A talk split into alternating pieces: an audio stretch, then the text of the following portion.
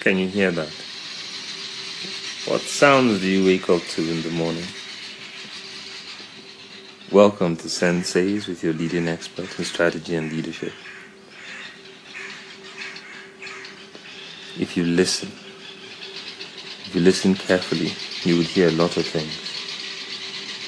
Nature speaking to you, occurrences speaking to you, even little children speaking to you.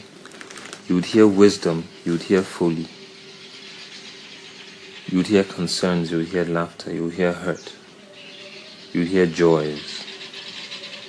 But above, above all, you'll be very, very aware. And in awareness comes enlightenment. It begins to occur this intimacy with yourself.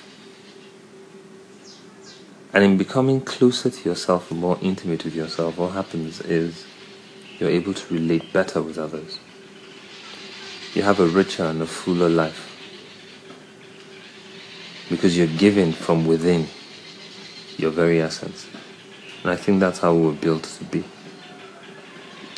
So even if it's in a business, you become fully and acutely aware.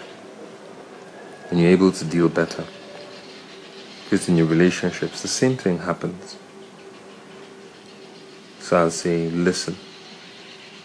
There's a reason you have two ears and two eyes. Observation. To observe twice as much as you speak.